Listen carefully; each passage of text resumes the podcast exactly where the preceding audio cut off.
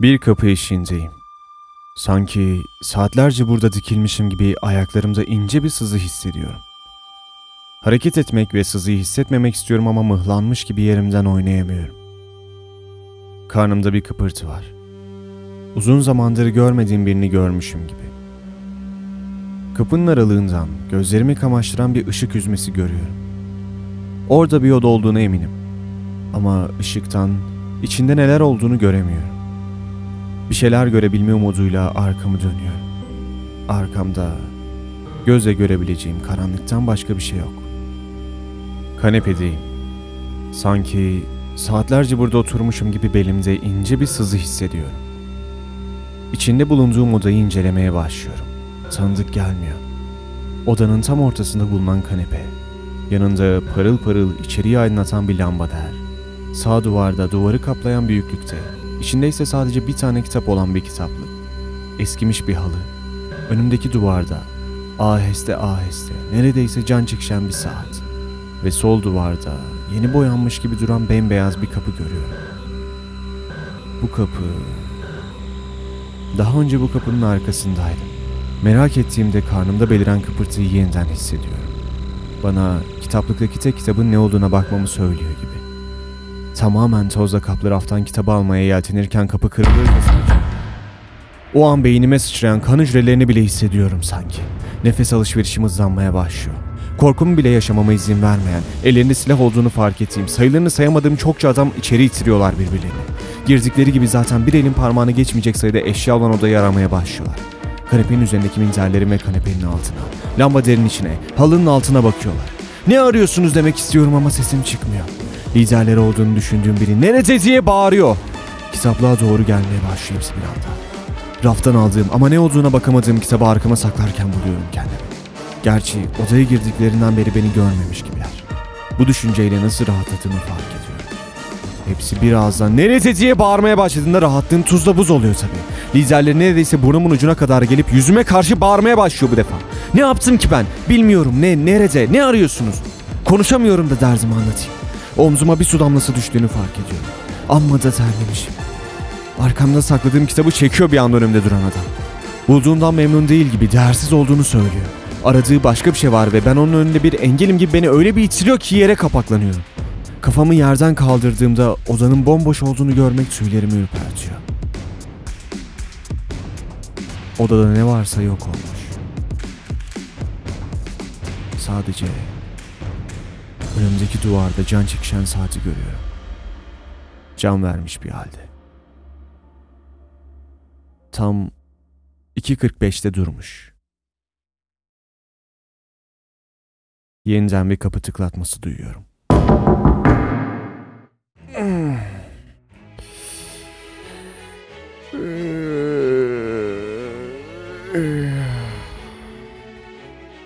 Sözüm ona dinlenmek için uyuyoruz. Uyandığı gibi bir insanın başı çatlar mı ya? Kim bilir hangi ara uyuyakaldım gece. Sırılsıklamda terlemişim. Cık. Ne gördüm acaba rüyamda? Bir şey de hatırlamıyorum ki. Kalk Erdem kalk. Yeni bir hafta, yeni bir başlangıç. Çarşamba günkü çekime şimdiden hazırlanmam lazım. Bak repliğim de var artık. Belli mi olur? Keşfedildiğim sahne bu olur belki. Yatakta harcama güzelim günü. Elini yüzünü yıka. Harika bir kahvaltıyla başla güne.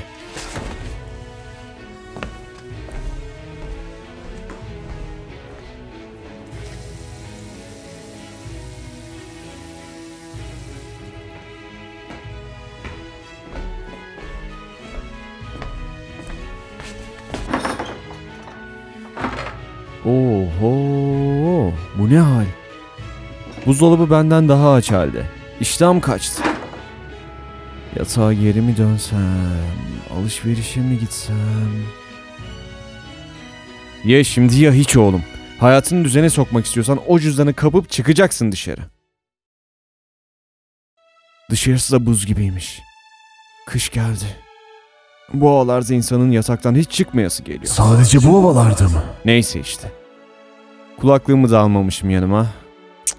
Çok canım sıkılır şimdi benim yürürken tek başıma. Geçen gün Annemin kırkıncı arayışında açtığım telefon görüşmemiz ne tuhaftı. Endişeleniyormuş benim için. Ne gereği varsa bu kadar endişelenmenin. İyi olduğumu söyledikçe inanmıyor ya üstelik, gelenler geliyor bana.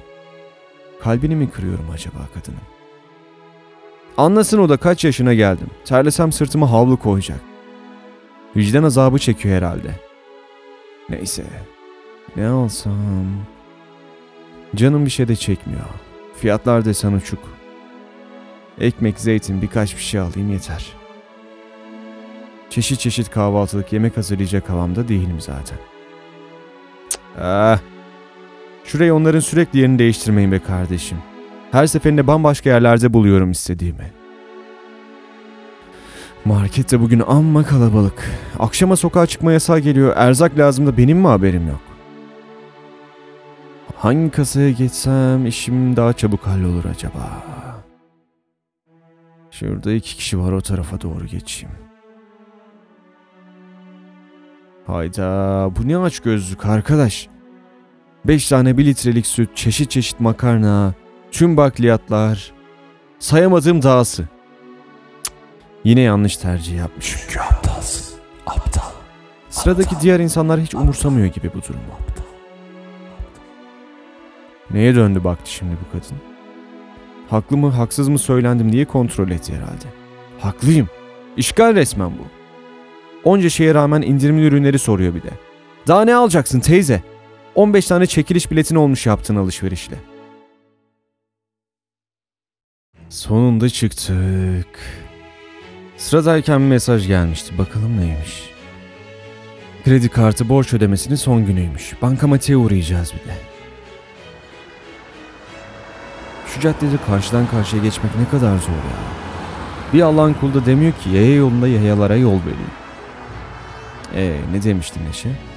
E, sen de araba kullanırken yaya yol vermiyorsun. Dumur olmuştun. Haksız da sayılmazdı. Ama üste çıktım tabii sonunda.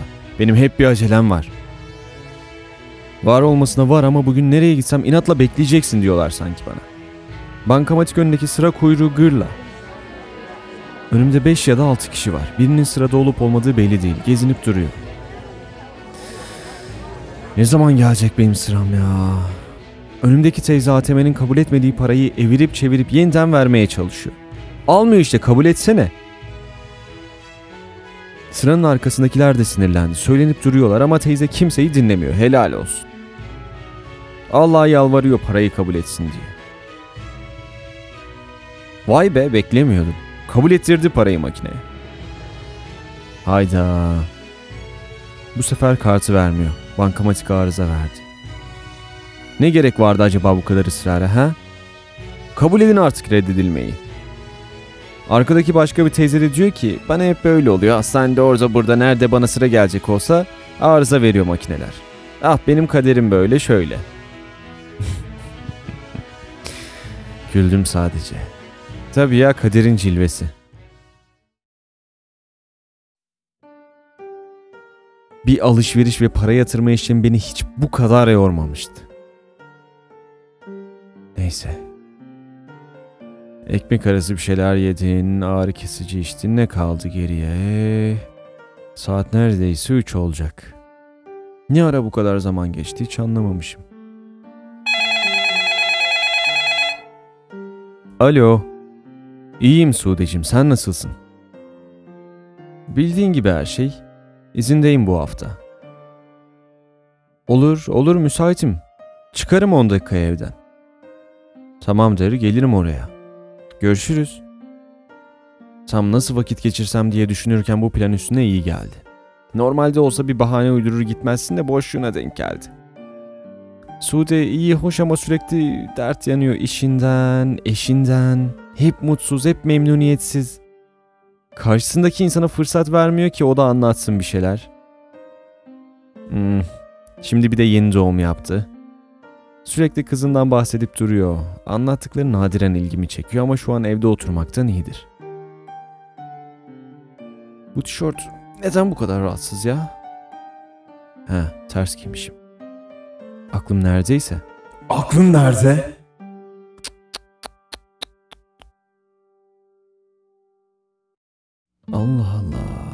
Ne olmuş ya bu kadına böyle? Evden çıkmadan Sude ile buluşmak iyi bir fikir mi acaba? Başın daha da ağrıyacak gibi şeyler diyordum kendi kendime. Haksızlık etmişim. Kahve içmeye oturduğumuzdan beridir bir güler yüzlü ve hiç şikayet ettiğini duymadım şimdiye kadar. Hatta bana bile neler yaptığımı soruyor. Ne diyeceğimi bilemedim. Ne yapıyorum sahi? Neyse, konuyu ona çevireyim. Dayanamadım, sordum nereden geliyor bu neşe diye. Ha, meğer psikolojik destek almaya başlamış. altı aydır devam ediyormuş. O sürüyor mu ya o kadar? Eşiyle de çift terapisine başlamışlar yeni. Siz de gidebilirdiniz. Sen sus şimdi. Dinle bak ne diyor. Bakış açısı mı ne değişmiş hayatına, kendine karşı. Olayları çarpıttığını fark etmiş. İnsanlarla ilişkileri iyileşmiş, iletişimi güçlenmiş, empatiyi öğrenmiş. Onu ben de fark ettim. Ne dedi o? Ben de mi gidebilirmişim?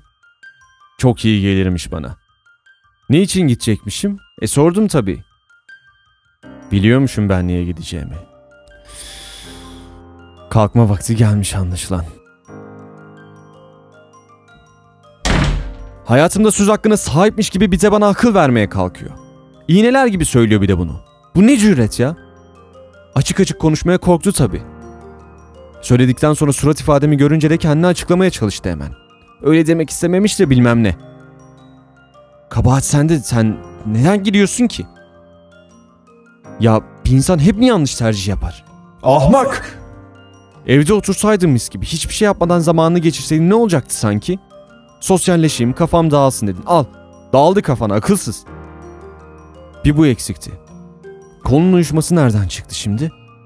Sakin ol. İlk defa hayatına yorum yapılmıyor. İlk defa desteğe ihtiyacın olduğu söylenmiyor. Belki gerçekten de vardır. Melda haklıydı galiba. Kendi kendime çok konuşmaya başladım. Belki biraz sessizliğe ihtiyacım vardır.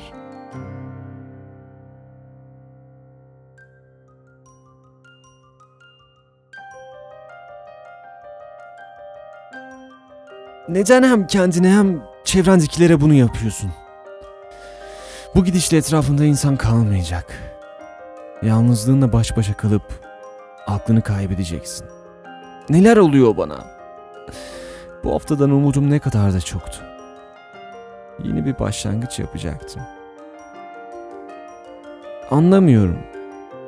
Bunalıyorum artık kendimden. Kontrol edemiyorum, başa çıkamıyorum.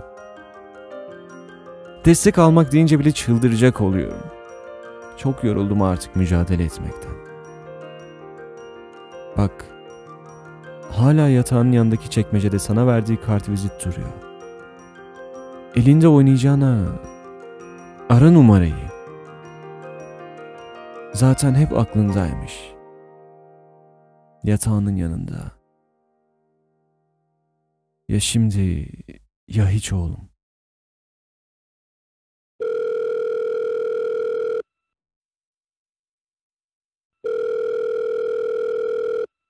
Alo, merhaba. Da Psikolojik Danışmanlık Merkezi mi? Erdem ben. Teşekkürler. Haha, biliyorum. En yakın zamana randevu alabilir miyim? Evet, evet. Yarın benim için uygun. Saat on dört uygun. Hı hı. Tamamdır. Teşekkür ederim. İyi günler.